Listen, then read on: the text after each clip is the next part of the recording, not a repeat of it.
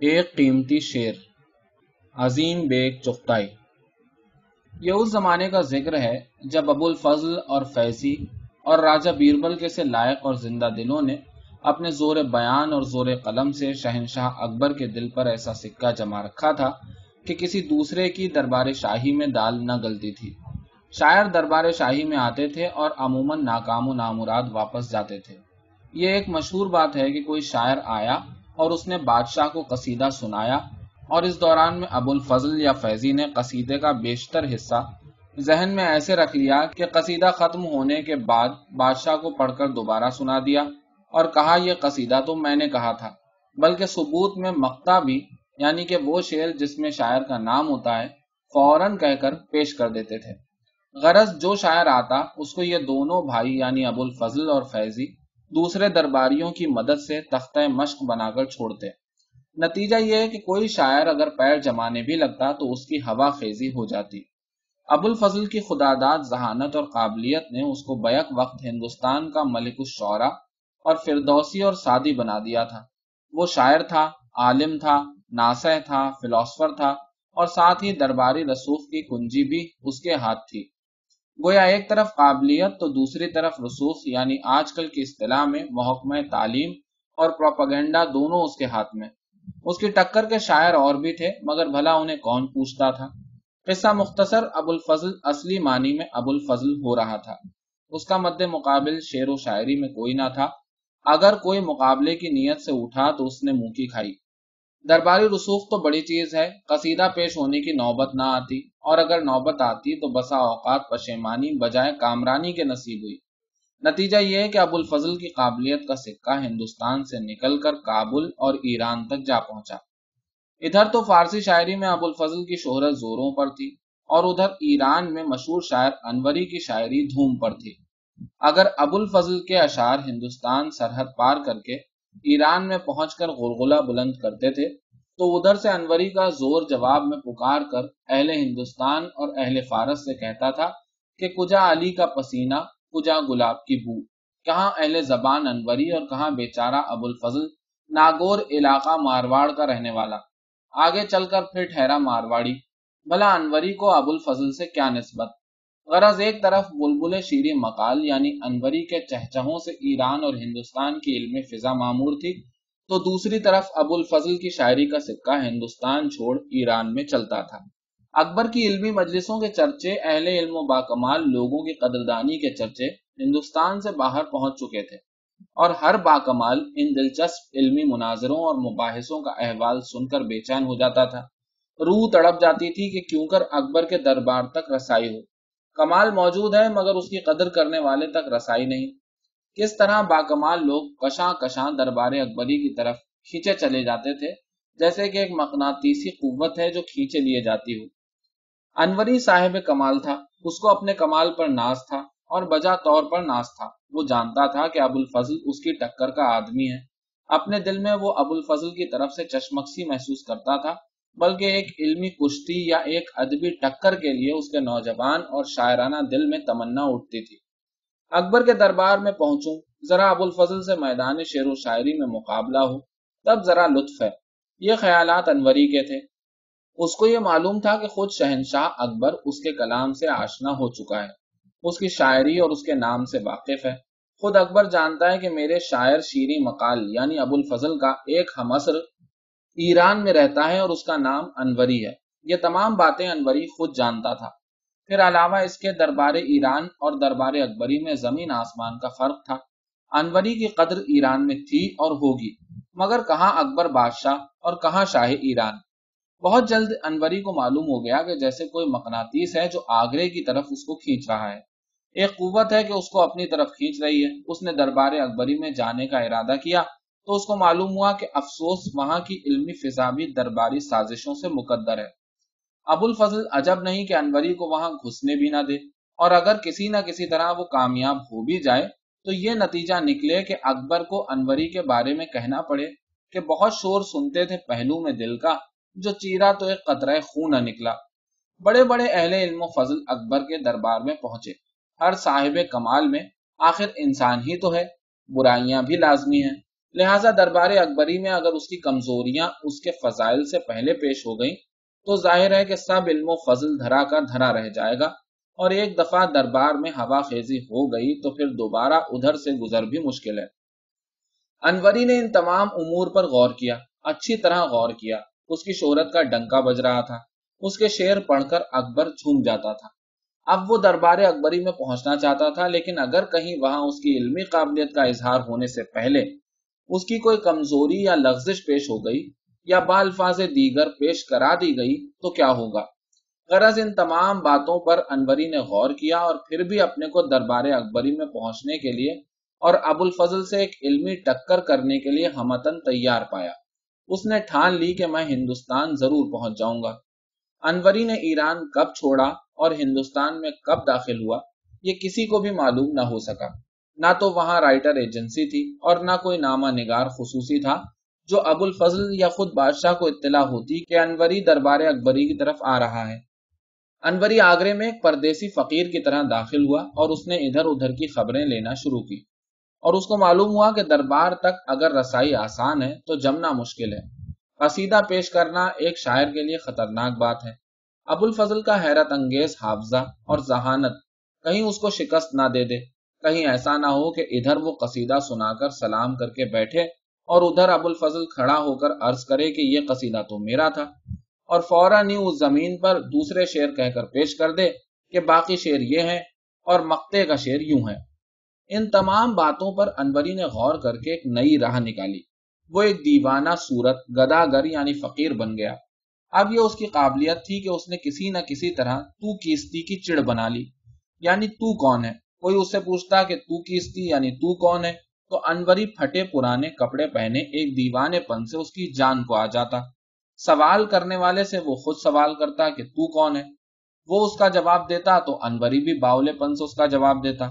مگر اس کے جوابات میں تمام مصنوعی دیوانے پن کے ساتھ ذکاوت، ذہانت ذرافت تباہ اور تیزی اس طرح کوٹ کوٹ کر بھری ہوئی تھی کہ جو اس سے بات چیت کرتا وہ پھڑک اٹھتا تھا۔ لوگوں نے اس دیوانے کو دلچسپی کا ایک مشغلہ بنا لیا۔ اور شدہ شدہ ابو الفضل کے کان میں بھنک پہنچی کہ کیا خوب ایک دیوانہ فقیر آیا ہے اور مزے کی حجت اور بحث کرتا ہے۔ اب انوری کے لیے اس کے دیوانے پن نے یہ وقت مہیا کر دیا تھا کہ گلیوں کے لونڈے اس کے پیچھے تو کیستی کی تالی دیتے تھے۔ وہ ہر قسم کے لوگوں کو ان کی تفریح تباہ کے لیے ان کی قابلیت اور لیاقت کی مناسبت سے جواب دیتا تھا اور ہر کسی کو خوب ہنساتا تھا۔ ایک روز کا ذکر ہے کہ ابو الفضل پالکی میں سوار دربار شاہی کو جا رہا تھا۔ راستے میں اس نے دیکھا کہ تو کیستی والا دیوانہ لوگوں کے لیے باعث تفریح بنا ہوا ہے۔ ابو الفضل نے پالکی رکھوائی اور اس دیوانے کو بلایا اور اس سے پوچھا، تو کیستی؟ انوری دیوانے نے بھی یہی پوچھا، تو کیستی؟ یعنی تو کون ہے؟ ابو الفضل نے کہا، من شاعرم یعنی میں شاعر ہوں۔ انوری نے جواب دیا، من مائرم یعنی میں مائر ہوں۔ ابو الفضل نے کہا، مائر کرامی گوین یعنی مائر کسے کہتے ہیں؟ انوری نے کہا، شاعر کرامی گوین یعنی شاعر کسے کہتے ہیں؟ ابو الفضل نے کہا، ہر کے شیر می گویت پورا شاعر می گوین جو شیر کہتا ہے، اسے شاعر کہتے ہیں۔ انوری نے کہا، ہر کے میر بھی گوید پورا مائر بھی گوئن جو میر کہتا ہے، اسے مائر کہتے ہیں۔ ابو الفضل نے کہا، میر چے چیزس یعنی میر ہے کیا؟ انوری نے کہا، شیر چے چیزس یعنی شیر کیا ہے؟ ابو الفضل نے اس کے جواب میں ایک شیر پڑھ کر سنایا، جس کا مضمون یہ تھا کہ دیکھو، شیر یہ ہوتا ہے۔ اس کے جواب میں فوراً انوری نے بھی ایک میر اسی وزن پر فوراً یعنی فل بدی کہہ کر سنا دیا، جو اسی بہر میں تھا اور کچھ بیکار سا جملہ تھا، جس میں لفظ میر کو لفظ شیر کے مقابل میں بڑی خوبصورتی سے اس طرح نبھایا تھا کہ ابو الفضل پھڑک اٹھا۔ پھر جب ابو الفضل کو معلوم ہوا کہ یہ دیوانہ اسی طرح ہر کس و ناکس کو الگ الگ قسم کے جداگانہ جوابات دیتا ہے، تو اور بھی طبیعت خوش ہوئی۔ ابو الفضل نے سوچا کہ اس دیوانے کو تحفے کے طور پر بادشاہ کے سامنے پیش کیا جائے، تاکہ دیکھیں کہ بادشاہ جب اس سے تو کیستی کہتا ہے، تب یہ وہاں کیا تماشا کرتا ہے۔ چنانچہ اس کو اپنے ساتھ چلنے کا حکم دیا اور دربار اکبری پہنچا۔ دربار اکبری میں اس وقت علمی مشاغل کا دربار رہتا۔ ایک سے ایک عالم اور فاضل موجود تھا کہ ابو الفضل نے پہنچ کر عرض کی کہ حضور، ایک عجیب و غریب مگر نہایت دلچسپ دیوانہ لایا ہوں۔ حکم ہو تو حاضر کیا جاوے۔ اکبر نے تفصیل پوچھی تو ابو الفضل نے قصہ سنایا اور عرض کی کہ بس جہاں پنا اس دیوانے سے یہ سوال کریں کہ تو کس تھی؟ اور پھر تماشا دیکھیں۔ اکبر نے فوراً حکم دیا کہ اس دیوانے کو حاضر کیا جائے، چنانچہ انوری کو حضور میں پیش کیا گیا۔ بادشاہ نے دیکھا کہ ایک دیوانہ ہے جو اجڑی پٹی حالت میں فقیروں کی سی گت بنائے کھڑا ہے۔ معلوم نہیں کہ اکبر نے انوری کی پیشانی پر خدا داد ذہانت کا نور بھی دیکھا ہوگا یا نہیں۔ یہی ایک نور تھا اس کی تباہی اور ذہانت کا، جس نے ابو الفضل کو اس کو دربار میں پیش کرنے پر مجبور کیا۔ شہنشاہ کے دلچسپ چہرے پر مسرت آمیز تبسم کی لرزش تھی۔ اور دوسرے درباری بھی اس عجیب و غریب دیوانے اور بادشاہ وقت کے دلچسپ مکالمے کو سننے کے لیے تیار تھے اور مسکرا رہے تھے کہ دیکھیں آج کیا لطیفہ پیش ہوتا ہے۔ یہ دیوانہ بادشاہ کے سامنے ایک عجیب دھج اور وقار سے مگر معدبانہ کھڑا تھا۔ اور اب گویا دنیا علم و ادب کے شاید بہترین ڈرامے کا سین ہونے والا تھا۔ شہنشاہ اکبر نے مسکرا کر اس دیوانے کو مخاطب کر کے پوچھا، تو کس تھی؟ بادشاہ کا یہ سوال کرنا تھا کہ دنیا شاعری میں تلا تم آ گیا۔ شاعری جزویز تس پیغمبری۔ اس دیوانے کی روح شاعری ایک بلبلے ایک جوش اور ایک جذبے کے ساتھ بیدار ہو گئی۔ اس نے پوری شاعرانہ آن بان کے ساتھ اپنا مشہور و معروف قصیدہ شروع کر دیا۔ شہنشاہ علی وقار کا سوال تھا، تو کس تھی اب اس کو اپنا قصیدہ بھی شروع کرنا تھا اور جواب بھی دینا تھا کہ میں کون ہوں۔ سبحان اللہ، کیا علمی قابلیت کا شاعر نے جواب دیا ہے؟ ایک انداز شاعرانہ سے اس دیوانے یعنی انبری نے بادشاہ کے سامنے کڑک کر اپنے ایرانی لہجے میں ایک مترنم مگر ٹھسے دار آواز سے اپنا ہاتھ اٹھا کر انگلی گھما کر بڑے زوروں میں کہا، ہیچ مادر، کس نزایت زیر چرخے چمبری؟ بادشاہ نے اور تمام درباریوں نے متعجب اور غیر متوقع نگاہوں سے دیوانے کی طرف دیکھا۔ یہ نگاہیں کچھ مشکوک تھیں۔ ابو الفضل اور اس دیوانے کی آنکھیں چار ہوئیں اور اس دیوانے نے پھر اسی دھن میں زور دے کر کہا، ہیچ مادر کس نزایت زیر چرخے چمبری۔ یہ کہہ کر پھر چاروں طرف گھوم گھوم کر ایکٹنگ کے ساتھ بلند آواز میں ہر چار طرف دربار میں اس مصرے کی تکرار کی۔ اور جب لوگ مطمئن اور منتظر ہو گئے تو اس نے بڑے وقار کے ساتھ بادشاہ کی طرف اشارہ کر کے کہا، بادشاہ چوں جلال الدین ایک دم سے خفیف سی لرزش دربار میں پیدا ہوئی کہ اس نے پھر وقار اور ادب سے بادشاہ کی طرف اشارہ کر کے تاکہ شک دور ہو جائے، پھر کہا، بادشاہ چوں جلال الدین پھر ایک لرزش سی دربار میں پیدا ہوئی کہ اس نے بڑے زور کے ساتھ مصرع اول کھینچ کر شیر کو پورا کیا۔ ہیچ مادر کس نزایت زیر چرخے چمبری پانچ شاہ چون جلال الدین گدا چون انبری ادھر اس نے پانچ شاہ چون جلال الدین کہہ کر بادشاہ کی طرف ہاتھ سے اشارہ کر کے بتایا اور ادھر گدا چون انوری کے ساتھ معدبانہ طریقے سے جھک کر اپنے سینے پر ہاتھ مارا کہ یہ ہے انوری۔ بس ایک بجلی تھی کہ تڑاکے کے ساتھ گری۔ ابھی تک محض انوری کا نام یا کلام سننے میں آیا تھا اور آج انوری ماں کلام کے نازل ہو گیا۔ سب کے سب انوری اور اس کی عجیب و غریب طرح کی آمد کو دیکھتے کے دیکھتے رہ گئے۔ آنکھیں سب کی پھٹی کی پھٹی رہ گئیں کہ واہ، یہ انوری ہے۔ بادشاہ اچھل پڑا۔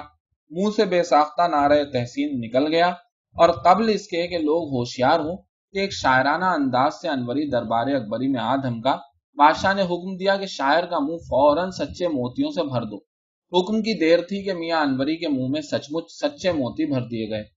ادھر تو انوری کے منہ میں سچے موتی بھرے جا رہے تھے اور ادھر بادشاہ جھوم جھوم کر پڑ رہا تھا۔ بادشاہ چون جلال الدین، گدا چون انوری۔ ذرا ناظرین، انوری کی خودداری اور شوخی تو ملاحظہ فرمائیں۔ غضب کر رہا ہے۔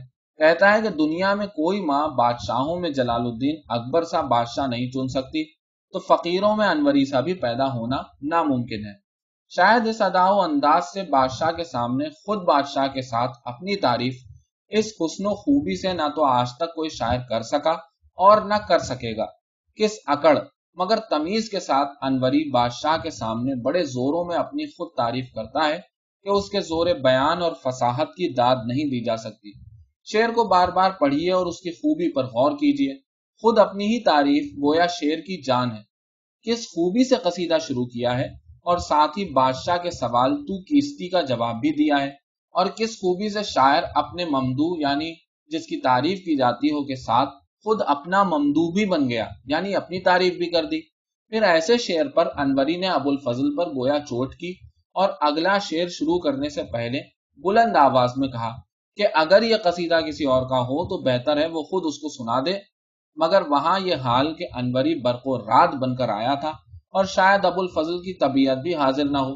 چنانچہ اسی وجہ سے انوری نے متلے ہی میں یعنی کہ پہلے شعر میں ہی اپنا تخلص انوری بھی ڈال دیا تھا۔ چنانچہ اس کے بعد انوری نے بڑے زوروں کے ساتھ اپنا قصیدہ بادشاہ کو پورا کا پورا سنایا اور بے طرح خراج تحسین وصول کیا۔ افسوس صد افسوس کہ اب نہ اکبر سا امی اور ان پڑھ مگر عالم بادشاہ ہے اور نہ کوئی انوری سا صاحب کمال ہے۔ کیا کیا قدر دان آئے اور کیا کیا صاحب کمال آئے۔ اب ان سب کی یاد ہمارے لیے ایک قصہ ماضی اور رنگین افسانہ بن کر رہ گئی ہے۔